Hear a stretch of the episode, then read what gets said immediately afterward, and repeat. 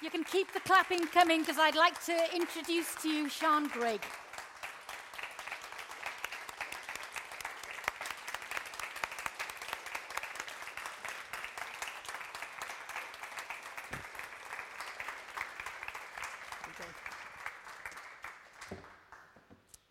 Wow. what a career we've just seen there on the screen.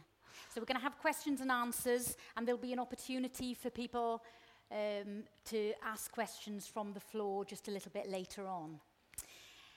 But the th first thing I'd like to ask you, Shan, is about the inspiration and the influences in, in your early career.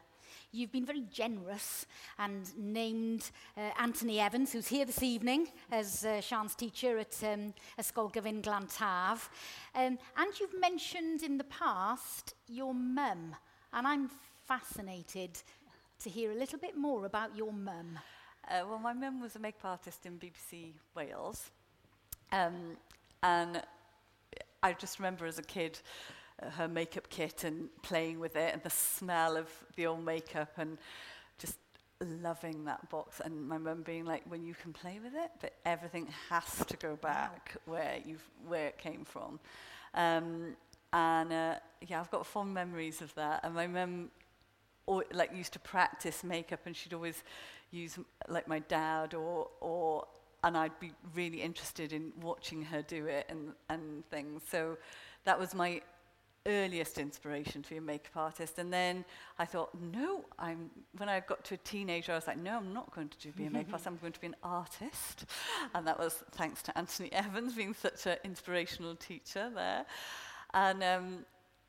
and then I came to Cardiff College of Art uh, Howard Gardens, which is now the Met, um, which is gorgeous now, yes. I have to say. Yes. Um, and I had a lovely year there, and it was really um, sort of quite freeing. The foundation year is very freeing. You're, you're sort of allowed to just sort of splash around, do, you know, make a mess, do whatever you want to do. And I, I, and I realized that actually painting canvases is quite torturous from the point of view of you sit there and you just think you're rubbish all the time. you know, you just look at your work and you just think, oh, I, you know, and there's no one there to tell you, no, you're doing a good job. Whereas, and so then I thought, well, maybe painting faces might be the way forward. And maybe I'll go back to that plan. And it was at Howard Gardens that I made that decision. And I, from there, I went to the London College of Fashion and did a theatre studies course there. And um, yeah, painting faces, you know, they talk back to you and and they usually like what you do, and they and it's it's less. Um, oh, torturous in some ways. Although it, there's the stress is there, I, I found that interaction was better for me than being stuck in a room on my own with a canvas. Yes, less lonely as a yeah, yeah as, a, as an artist. I guess these days artists can interact with other people, and there's lots of good examples of kind of interactive Uh, well, uh,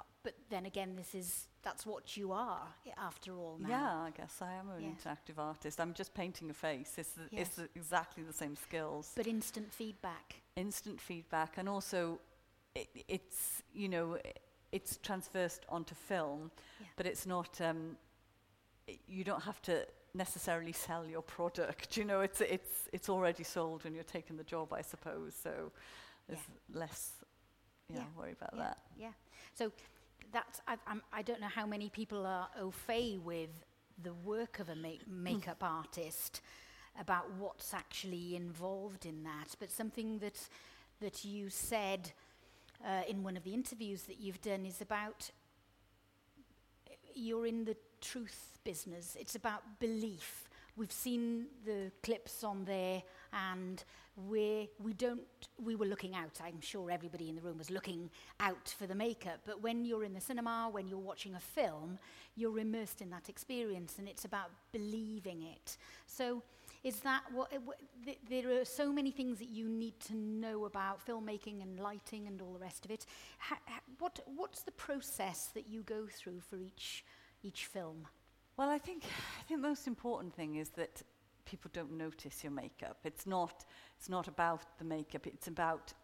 somebody being immersed in a film. And you don't want to take anybody out of that experience. The idea is that you're not aware of my work. Um, and, uh, and that is uh, the fundamental grounding of it. It's not a showcase, it, it is you're meant to make people believe that that Hollywood actor actually has lived in the woods for his whole life, has been a trapper, um, has been weathered, has, has uh,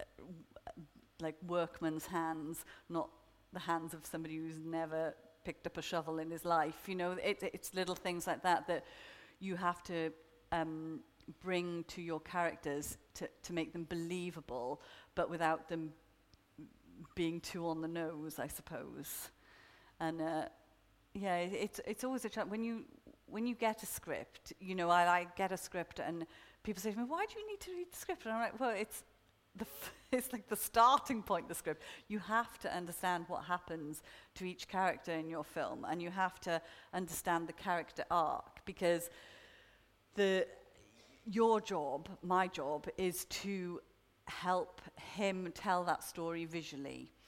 They are brilliant and can, and can convey the emotion, but my job is to make them – feel like they are present in that environment, that they are truly that person. Yeah, but yeah, I can, I can see that indeed.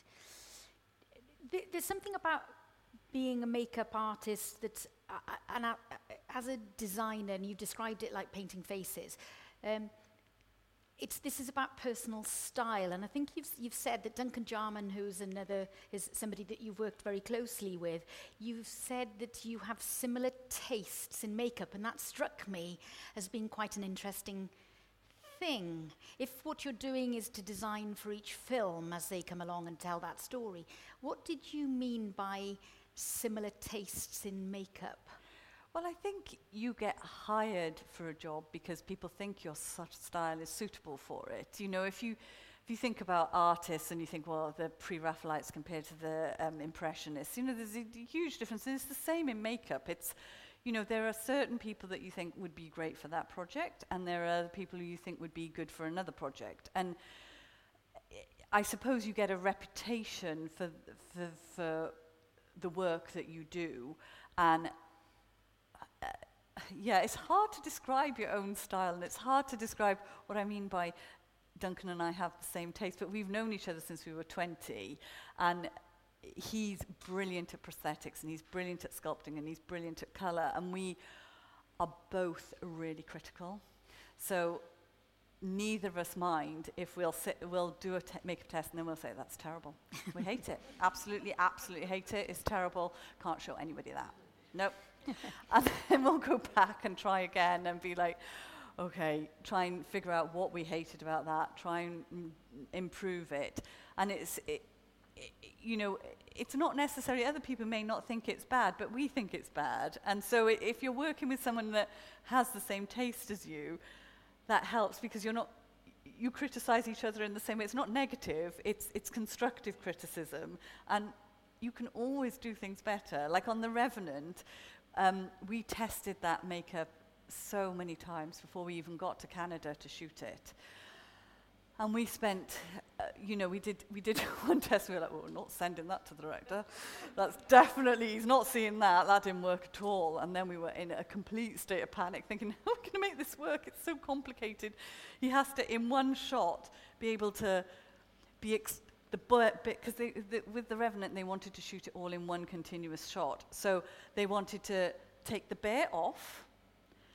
him to be bloody. Well, of course, you take the bear off, all the blood's on the bear. you know, uh, this is happening in shot. Then the, they wanted the neck to gurgle, which means air and blood coming out, the chest and the body cavities here to, to bleed, which is two colours of blood. And then he turns him over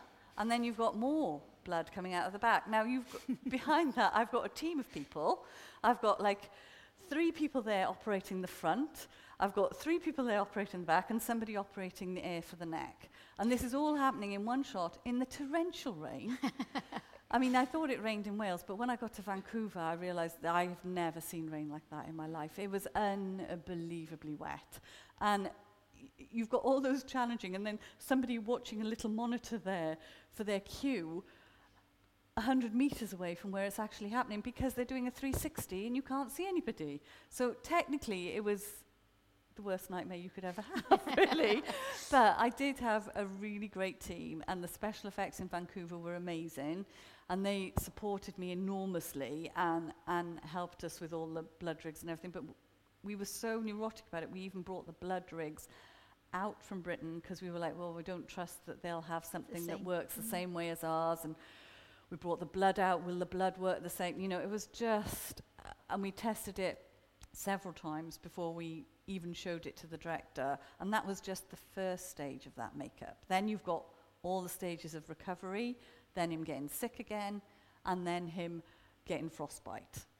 You know, it's yes. like it, th- on that film, the story was told through his face and through his body, basically, and it was that one was quite challenging. And how long did it take to film that then? How, what was that, that time oh, well, period? That, that was the job that never ended because we started, we started in September and we shot in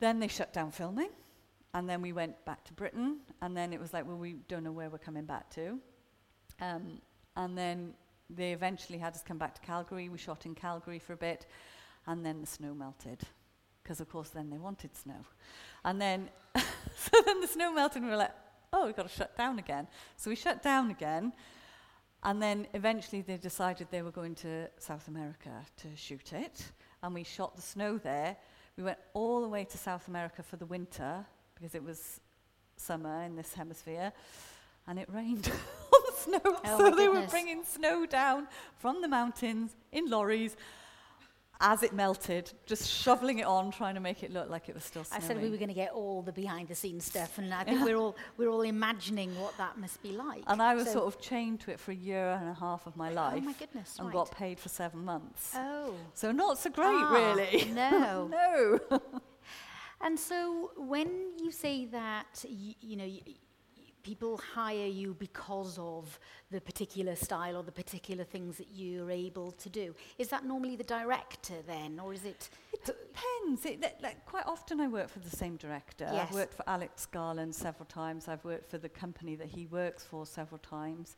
Um, but quite often actors will ask for you and you know, it's, you've got to understand the relationship that you have with actors. You know, it's six o'clock in the morning. They probably don't want to speak to anybody. Do you want to speak to anyone at six o'clock in the morning? They just want a cup of coffee, sit there, think about their lines, and, um, and know somebody's going to do their job, you know, and not have to worry about have I got the right bruise on?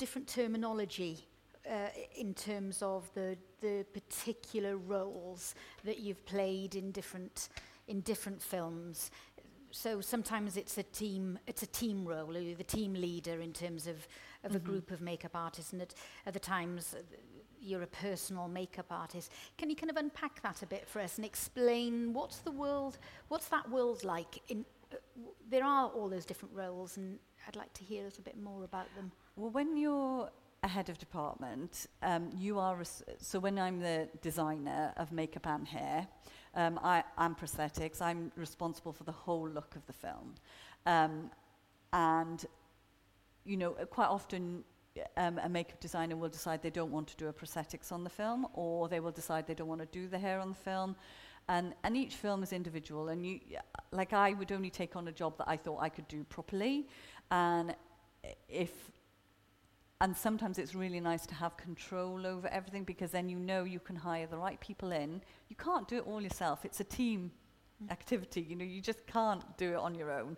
And if you're in charge of everything, you can hire in the people who have similar tastes to you.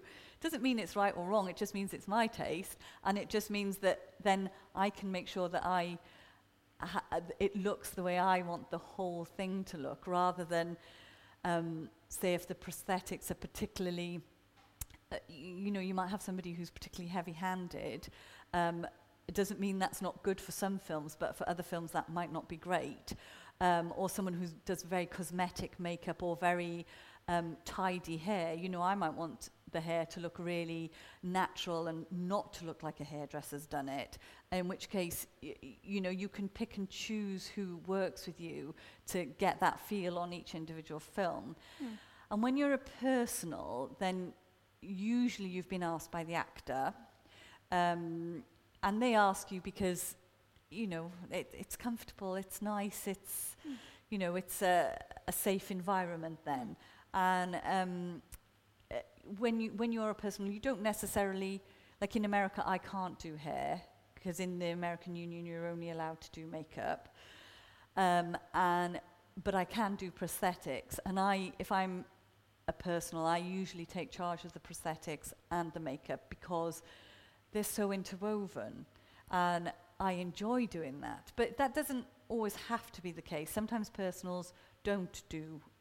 um, prosthetics. They don't do um, facial hair or, you know, there may be something that they don't feel they're good at. And then they would, you know, and that's, I think and knowing your limitations is, is an important part of the job as well and not taking on something that you that you can't or, or you're not going to do a good enough job at because at the end of the day it's the film that suffers you mm. know you, you can't have an ego about this stuff it, it, you are making a film, and the film is the important thing, and not to um, do anything to undermine it, really.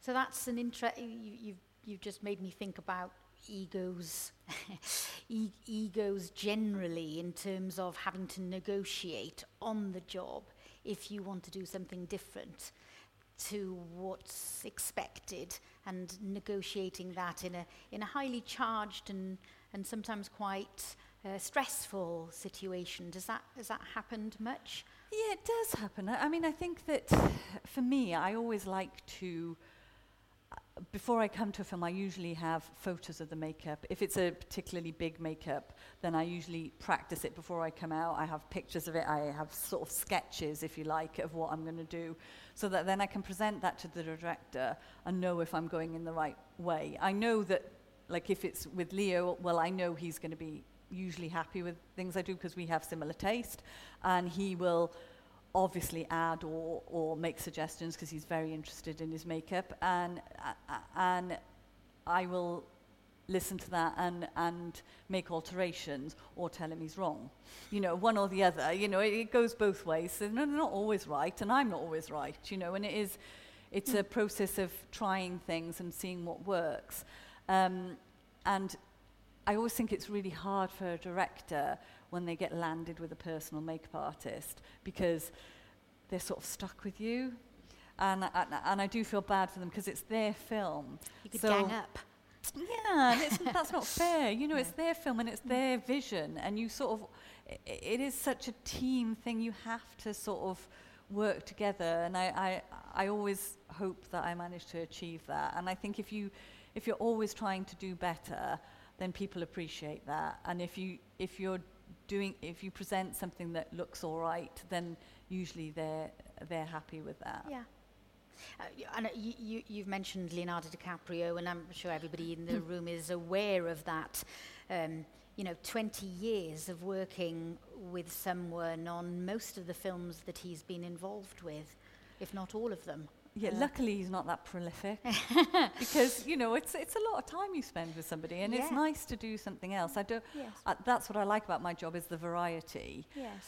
And to be stuck with the same person yes, day in yes. day out all year. Well, that's uh, you know yes, it's it it's right. it's, it's but nice to have a gap and then see him and go, oh, what have you been up to? You know that's and he usually does one film every 18 months or something. Sometimes he does them closer together, but, but usually I do to be personally thanked in his acceptance uh, acceptance speech. So, so on winning the best actor at the global uh, the Golden Globe Award for The Revenant in 2015, he personally, out of all the people who he worked with, I'm sure he mentioned some other people, but he particularly mentioned you in very glowing terms. That's unusual, isn't it?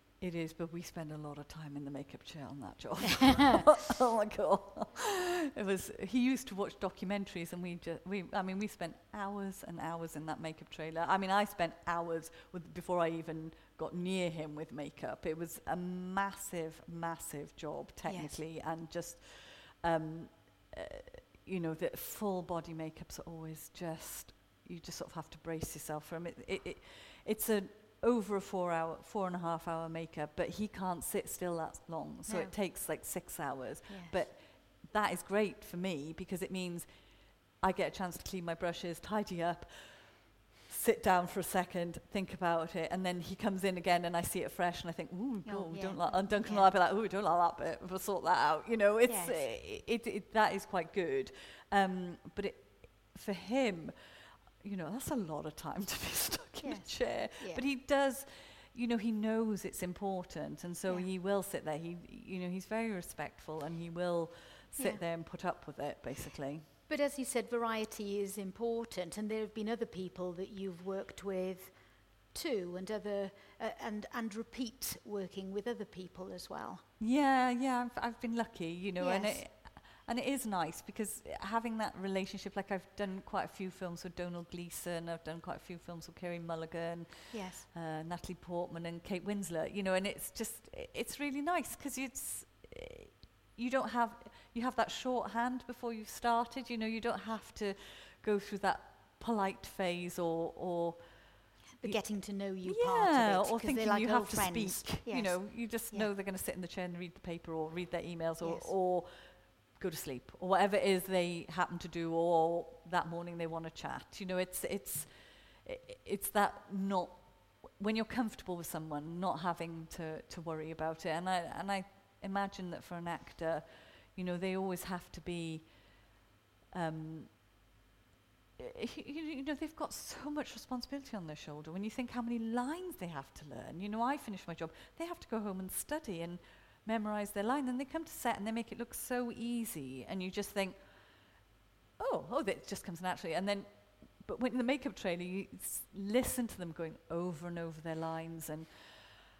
and realize how much work is involved in, in the preparation. And mm. that's just on the morning. They've done months and months of mm. preparation mm. before Beforehand. that to get their character ready. Yeah.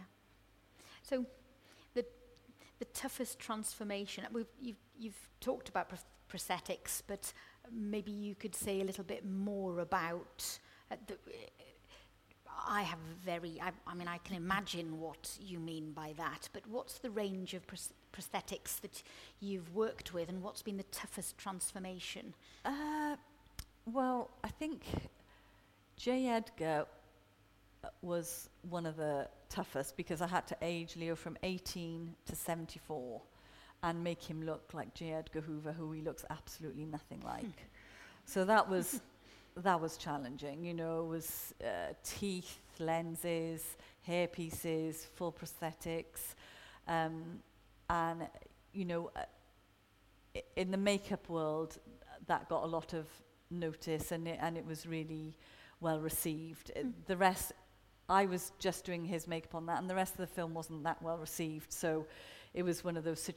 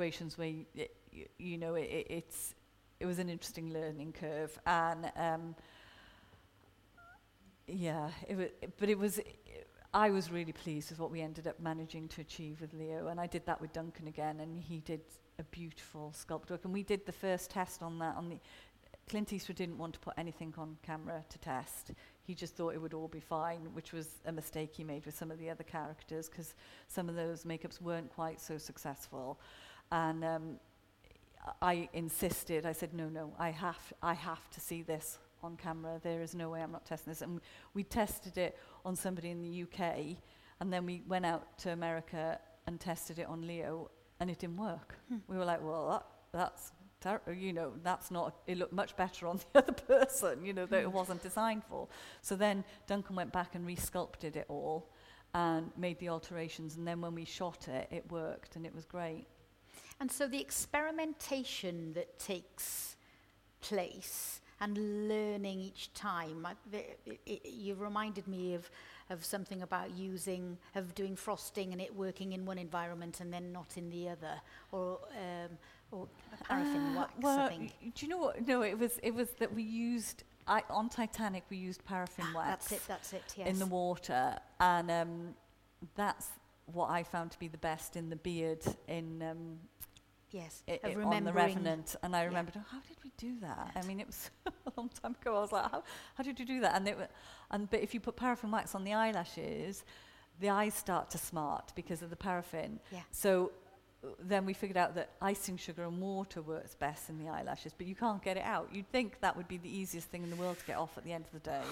And that was like the, the, the last thing on, which is ridiculous. But, you know, it is interesting that that's, you, you know, you,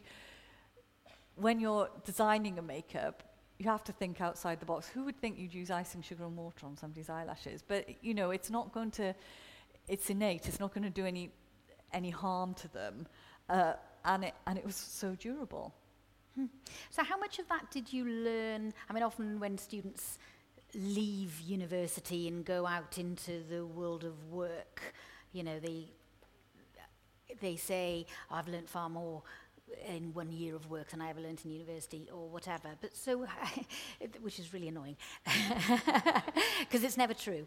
Um, it's it's it's a continuum, isn't yeah, it? Yeah, exactly. So so that experimentation and learning.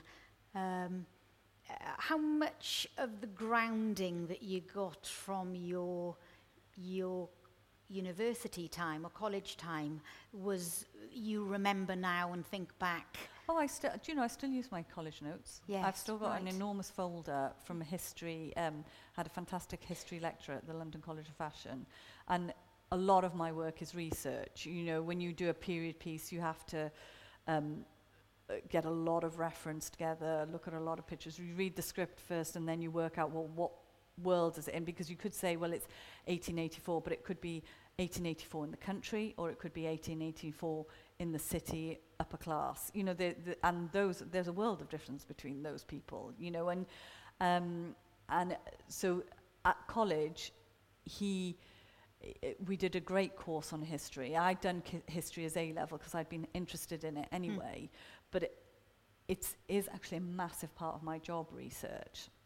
and. Um, I still use those notes, and I still remember stuff that I did in college that I call on sometimes mm. at, at work. And I think that college is like when you learn to drive, isn't it? It's like you, you learn to drive and then you pass your test and then you sort you of still, forget still, some of that. Yes. And then you, you learn some new stuff, don't you? It's, it's, mm.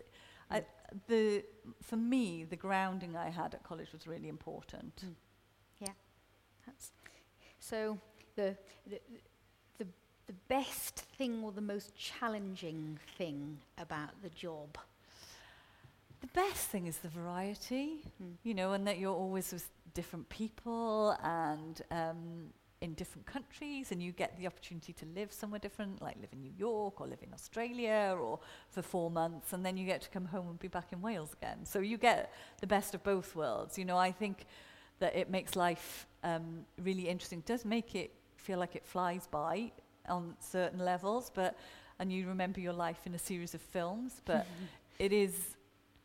a, lovely way to live your life as well uh, at times.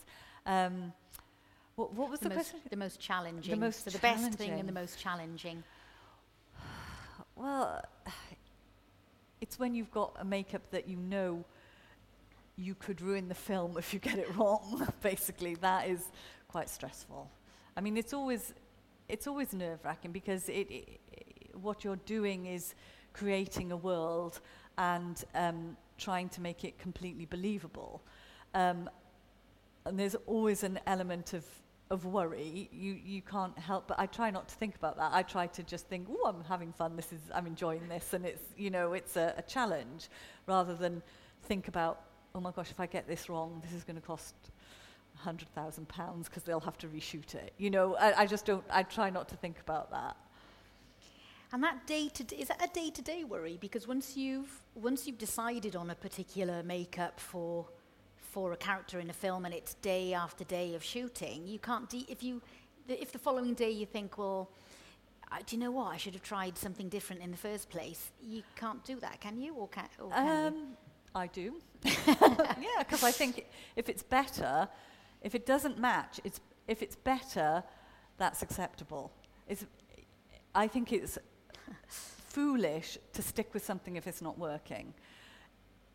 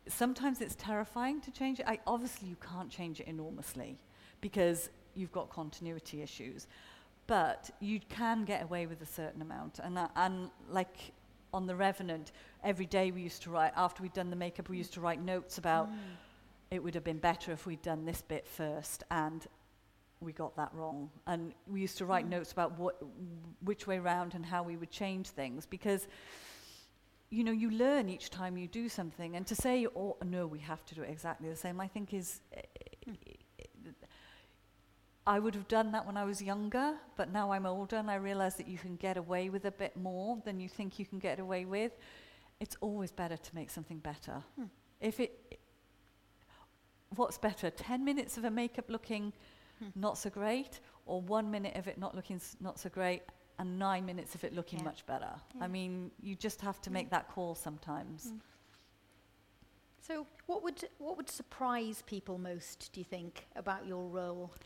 Do you know the funniest thing I always find surprising is when people say to me, "Why do you need to read the script?" Mm. And I'm just, well, of course I need to read the script. You know, it's like, but uh, people don't, I suppose people don't understand what's involved necessarily in my job. And my job is, you know, when an actor read a reads a script, he has to think about his character journey. Well, I have to do the same thing, and I have to be in tune with the actor and know where he wants to look hungover or where he wants to look like he's feeling great or um, you, on, the, on The Revenant, at the end, I remember there was a scene where Leo goes, uh, is back in camp, he's defrosted, and he's back in camp, and um, I wanted to use these contact lenses on him, which made him look really sickly, and I wanted him to look really bad, because for me, that was the moment where I could make the makeup look amazing because I knew the lighting would be good. I thought, well, oh, this is going to look great. And then when I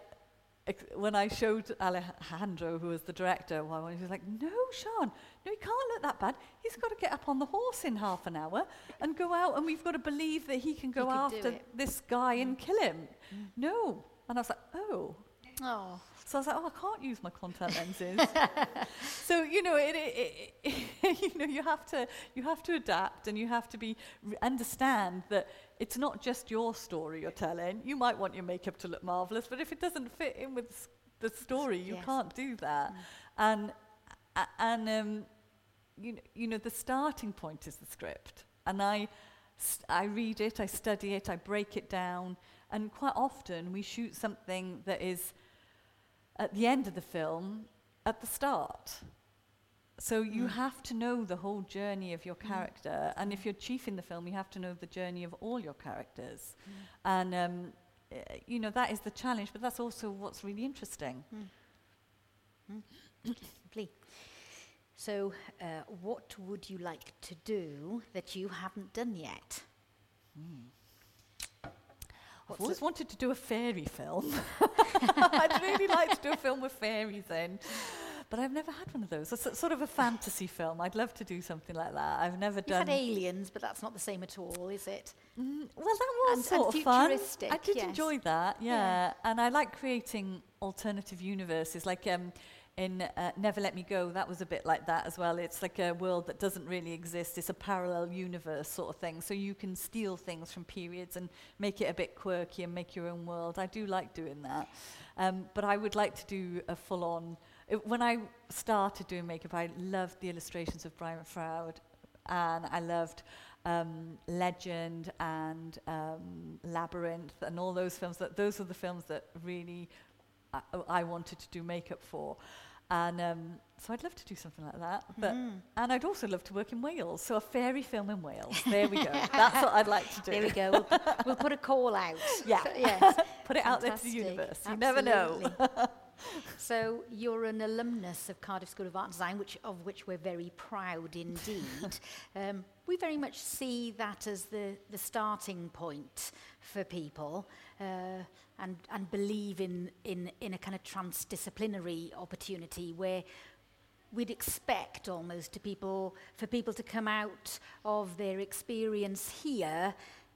very different from how they came in with a, with a different tra trajectory even and, and a, and a uh, not necessarily knowing what they where they're going to end up or what they're going to do because the future's changes a lot, especially at the moment. But what's your advice for young people starting out now in a career in the creative industries? Well, I'm going to segue here, and you'll have to bring me back to okay. that point. But I remember in Howard Gardens the first day we went out and we did some life drawing in um, in the the greenhouses in Kincoid uh, in, in um, uh, Roth Park. Roth Park. Yes.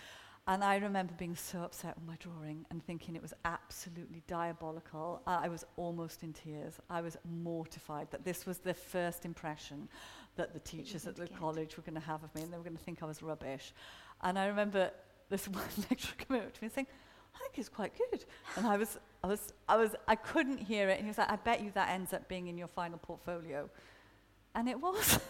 yeah. I think it was, what was great for me about the foundation year was it taught me to free up a little bit. I was quite um, rigid. Anthony Evans would probably tell you that. I was quite like, um, uh, I don't know how how you describe it. I was very sort of linear and, and wanted to copy things precisely. And what the foundation year helped me to do was to help me a little bit be able to, to free myself a little bit. And I, I, I do remember that from that course and that one day of thinking, oh, this is absolutely the worst piece of art I've ever produced. And it was, I did take it to my interview for the London College of Fashion. And, and we do tend, we do tend to think of the work that we produce in that way as end pieces, as mm-hmm. opposed mm. to practicing something. So yeah. it's, it's every time you do a drawing, you're practicing doing a drawing. It's not necessarily the end piece, just like your experimentation. Yeah, and it's the same with makeup. I mean, and I do find now yeah. that I, like,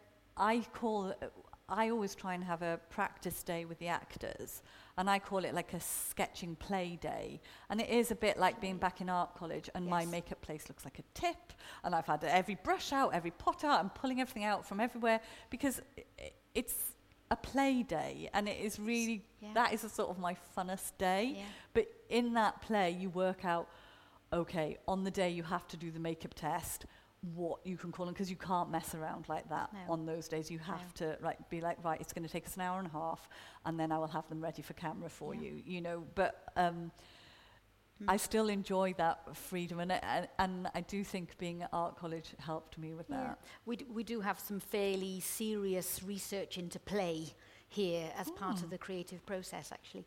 But again, going just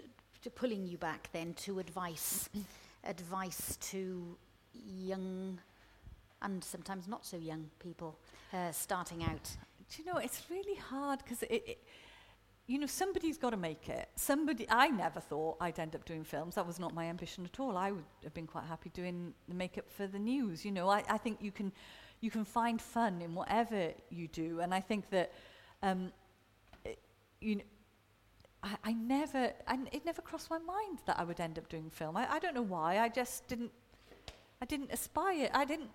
I think I probably wasn't very um, ambitious. It, that doesn't mean to say I didn't want to do well or didn't want to do a good job. I just never thought that would hmm. happen mm. to me hmm. somehow. Mm.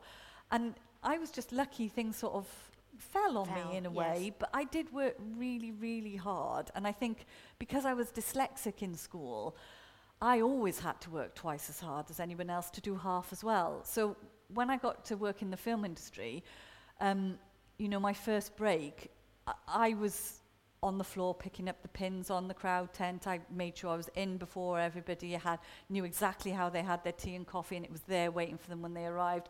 And then I'd leave after everybody and I wasn't getting paid, you know, I just uh, I think it's just enjoying whatever it is you're doing. Like I I was enjoying learning from these people and making their life more comfortable. Well, if you can make people's life more comfortable, hmm. they're going to want you, you back. become indispensable. You know, they are because there's plenty of people out there who want to do makeup, and of course, eh, you when you're learning, that's what you want to do.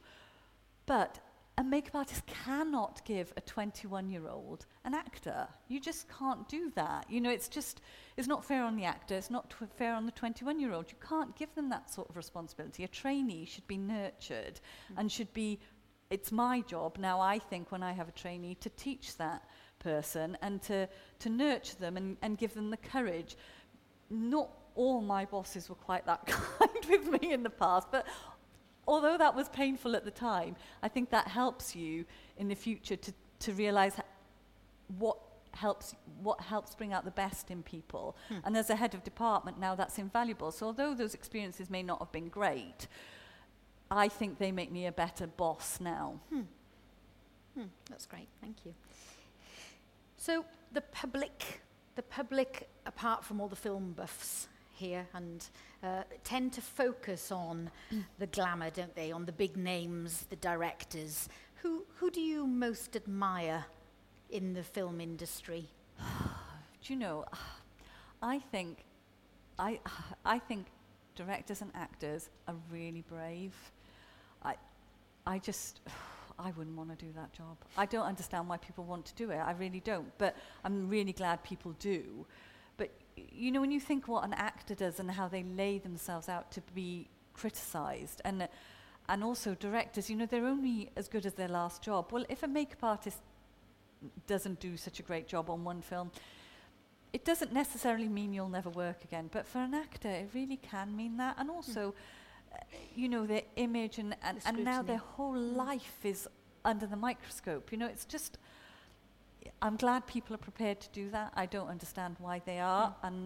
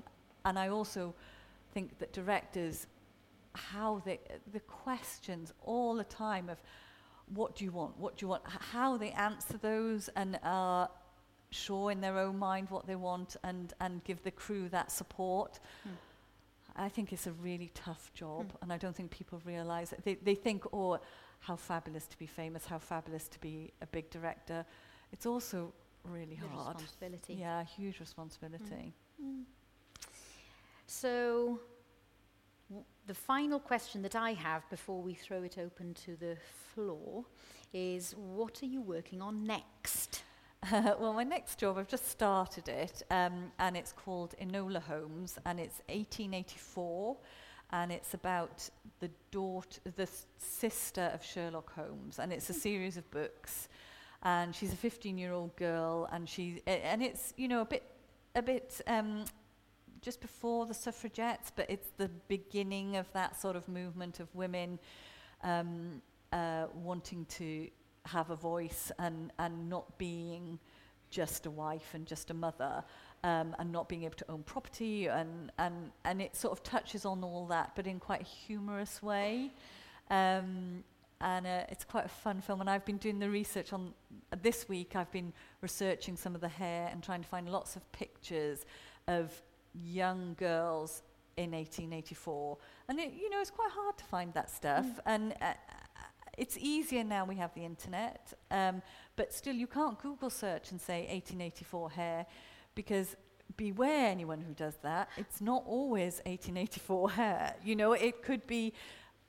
10 decades, it could be a decade out, ah, yes. and that can make a massive difference. You know, you can't always rely on the internet to get it right. And, you know, I've been doing it for a while now, so I know what periods are, are which, and I can usually figure it out. But um, I really enjoy that, trying to look at the pictures and think, oh, how can I make that work for this person? And, and also, how interestingly some of it looks really modern. or you're thinking, I had no idea they had fringes in that period hmm. and that they had such unattractive hairdos. then the next person will have a gorgeous hairdo. But, you know, it, it's like in it now, you know, it, everyone has different um, looks, and it may not be your taste, but they love th- love their hair, and mm. and in, in you use that for different characters in the film and think, well, this hairdo is going to be great for this person and this is going to be great for that person. So, you know, when you're researching, you, you have that in your mind all mm. the hmm. time.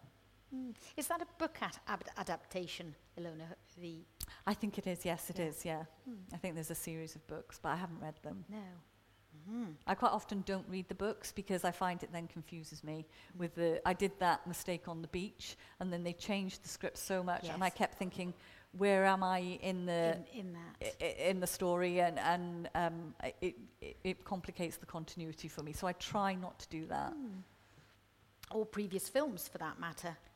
Yeah, I try not to do that either. Yeah. Because then you think, oh, I'm never going to make it look that good. or I can do better than that. well, sometimes, yeah, maybe. yeah. So we're going to. I'm now, now going to. I'm looking here at our. Yeah, we have our microphone holders in place mm-hmm. here. And so I'm, w- I'm going to ask the audience, and the, the, the people holding the microphones will find you if you put your hand up. There we go. You Hello. Um, so you spoke um, really directly about knowing your limitations on taking a job, which is really great, and then the importance of looking at the narrative uh, for figuring out what you're going to do in your job. But how much does the actual narrative content of of that film, of that script, and of what they're trying to do with that film play into your decision to take that because we, have got we got some language around that now with things like Me Too movement, Black Lives Matter, Trans Lives Matter. Do those kind of and, and, and any other movements that that's about equality. Do any of those kind of things come into your decision making process to take that film in the first place and to tell that story? Um, do you know what? When you get um,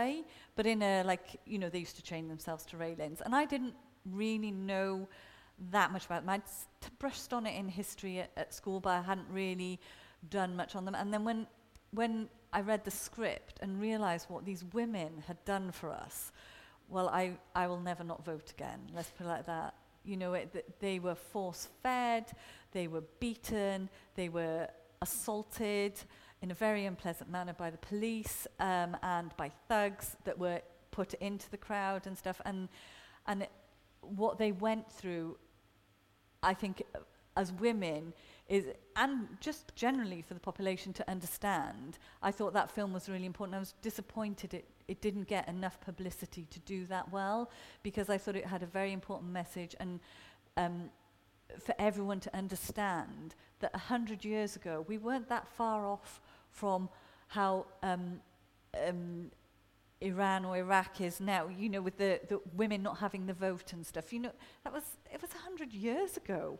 You couldn't own property. You know, it's if your if your if you your husband could take your children away from you. It was just unbelievable mm. that, that that we had absolutely no power whatsoever, and what these women went through and sacrificed in order for us to have what we have now. Um, so I did find that really interesting. And that, that script, I was working with Kerry Mulligan on another film, and um, she put me up for it. And I was really hoping I would get that one because I just thought it was a really fascinating subject matter and an important story. And that interest that you have in history again as well. Yeah, and you know, usually I'm lucky I've that, that most of the films I've worked on I think probably all of the films I've worked on I've I've enjoyed the script and I've thought I want to work on this. If if I read a script and I think oh, this is terrible, I wouldn't even go for an interview because it's just, I mean, you can't always, you don't always have that luxury. Sometimes you have to pay the bills, hmm. you know, and uh, a lot of people are in that situation, and I have been in that situation. But when I'm not in the situation where I, I have to take a job, I would always take the job that interests me. Hmm. thank you. Hi, hello, Sean. Thanks for coming out tonight.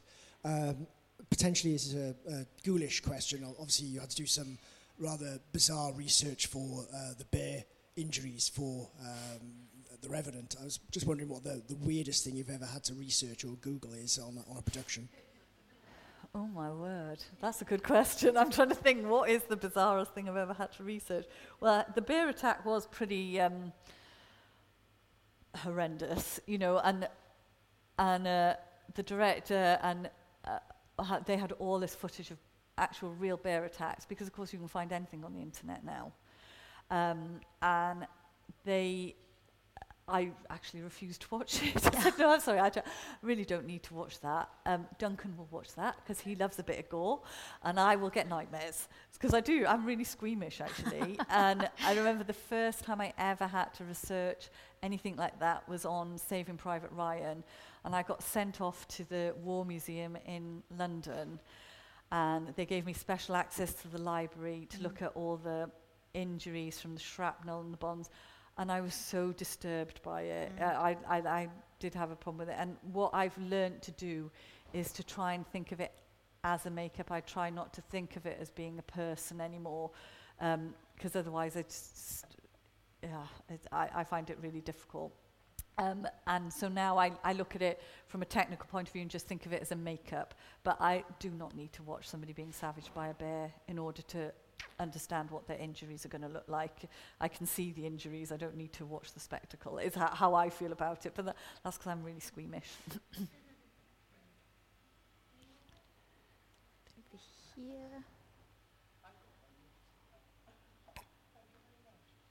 Thanks very much for your um, wonderful introduction and interview this evening. I'm particularly enjoying it. Um, what I wanted to ask you particularly was um, to do with more historic, if you like, and it's it's basically because of families, you know, that have um, maybe a connection with actors and actresses of the past.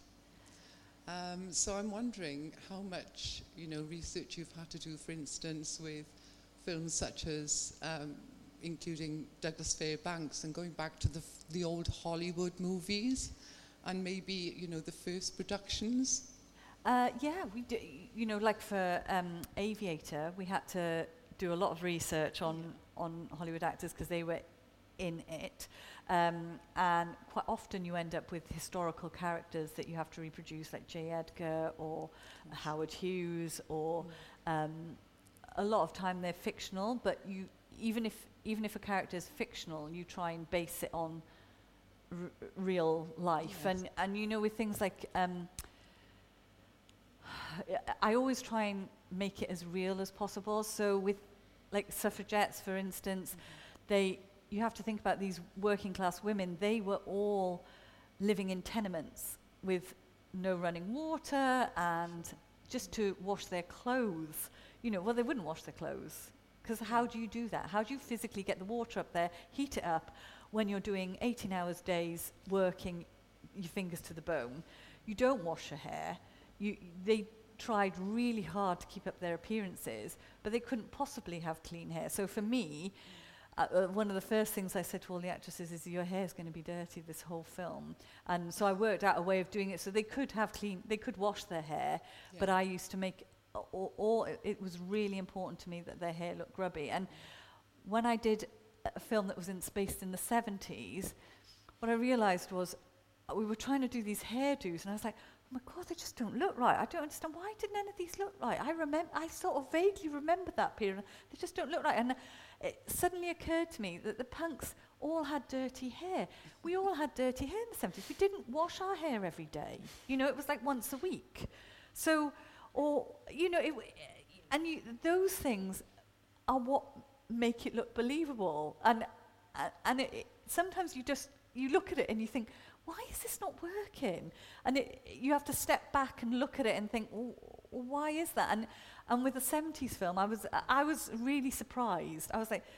no, this isn't working. I just don't understand why none of this is looking right. And we were like, well, do we go back to using egg whites? What, what do we do to make this right? And in the end, it came down to I used the same technique I did on suffragettes mm-hmm. to make their hair grubby yeah. because uh, that was what made the hair look believable.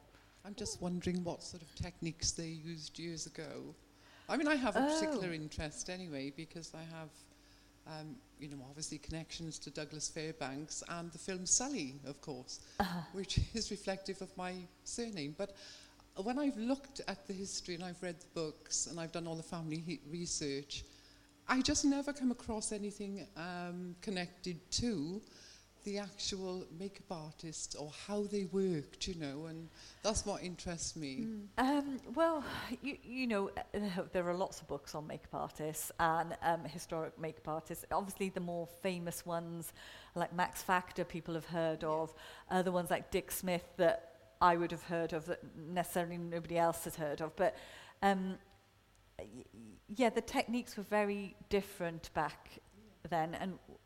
you know, they didn't, it's like at my mum, when she had to do a burn makeup, she used the inside of, of a shell, uh, of a, uh, an eggshell. You know, she peeled off the skin to make the skin look, um, thing. and now I can just go out and buy something that does that, you know, but you, it was very difficult. And also the colour and the, hmm. the lighting. I worked on something, uh, on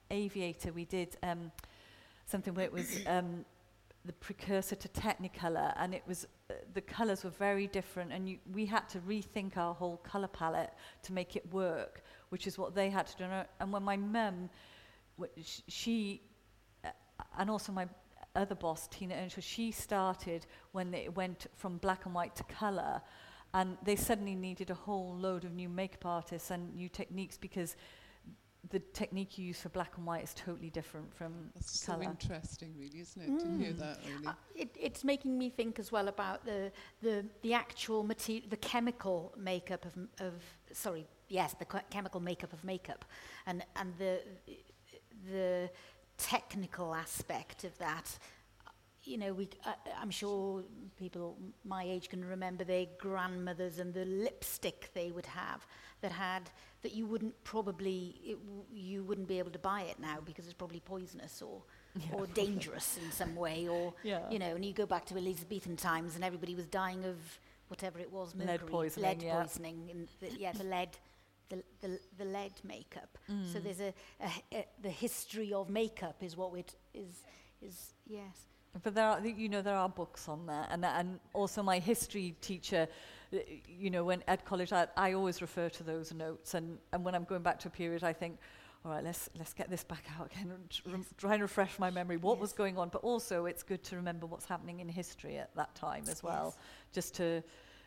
brush yourself up a little bit on thinking what is actually happening in that world at that time. Yeah. Hmm. Thank you. There's another one here and. Yeah. Hi, good evening. Hi. Um, my question was just about tenacity, really. So I know you mentioned in college about questioning yourself, and I find as an artist, I'm always still wondering, is it good enough? Is it good enough? And I know how hugely successful you are. I wondered throughout your career, was there ever a time where it wasn't necessarily afters and huge accolades, and if there was ever a time you questioned? if this was if you were going to continue with it or if you had a time that you kind of struggled to network and get your foot in the door? Uh, do you know, I think I've been really lucky. I, in all honesty, I have been lucky and I've worked on really nice projects and I've had really nice bosses who've taken me on to the next job and stuff. Um, but I do remember on the first film I ever did, which was Howard's End, I worked with an amazing makeup artist called Chrissy Beveridge, who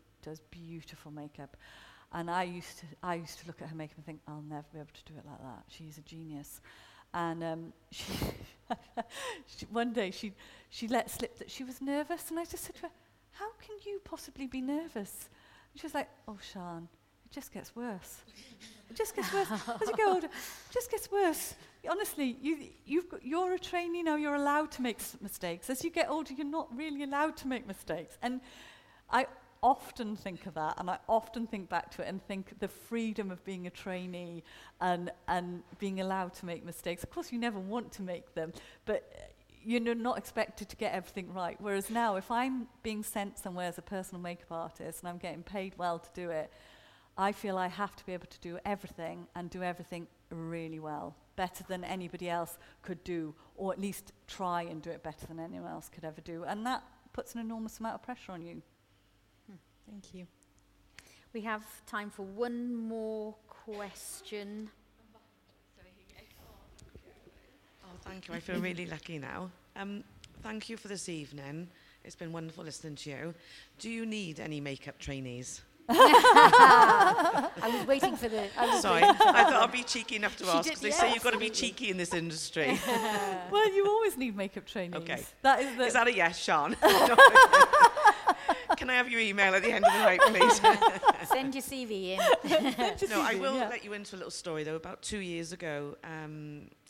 I, because I went into the career as an older.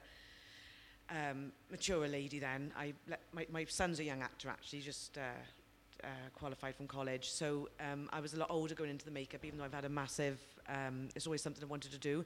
And I remember ringing Gem's agency about two years ago, three years ago, and I said, is it possible if I emailed you, would you be able to get it over to Sean Craig for me or Sean Craig? I wasn't sure how to pronounce at the time. And they were like, um, we'd have to ask her agent, but we're not really sure about that because at the moment she's out the country filming. I'm assuming you might have been on that.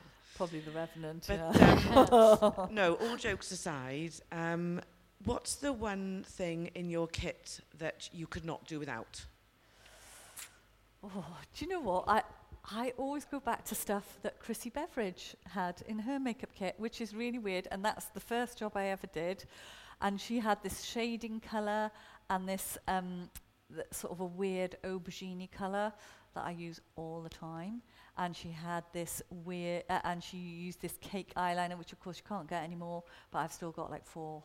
of them. mm. and they, they, they can't go bad, you know, they, you mix it with water, so it's fine. And uh, I use those on every film, on nearly on every single actor or actress I work on. it's actually it's actually a grease, okay. and um, it, it's really good for shading under here. Um, now people use bronzers more for that sort of thing, but I tend to do makeups that are um,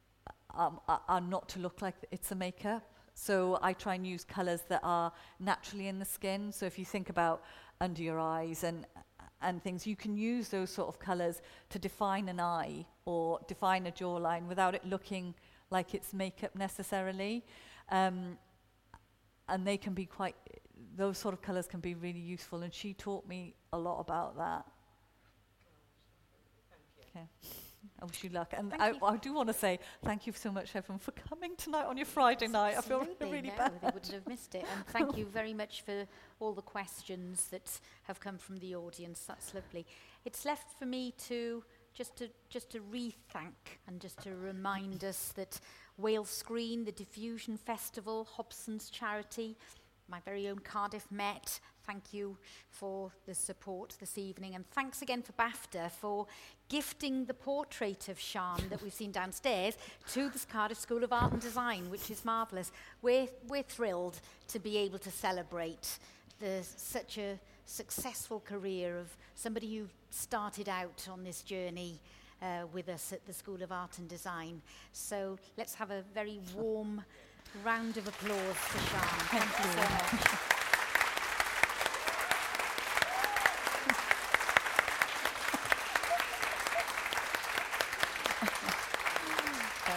Okay. Thank you.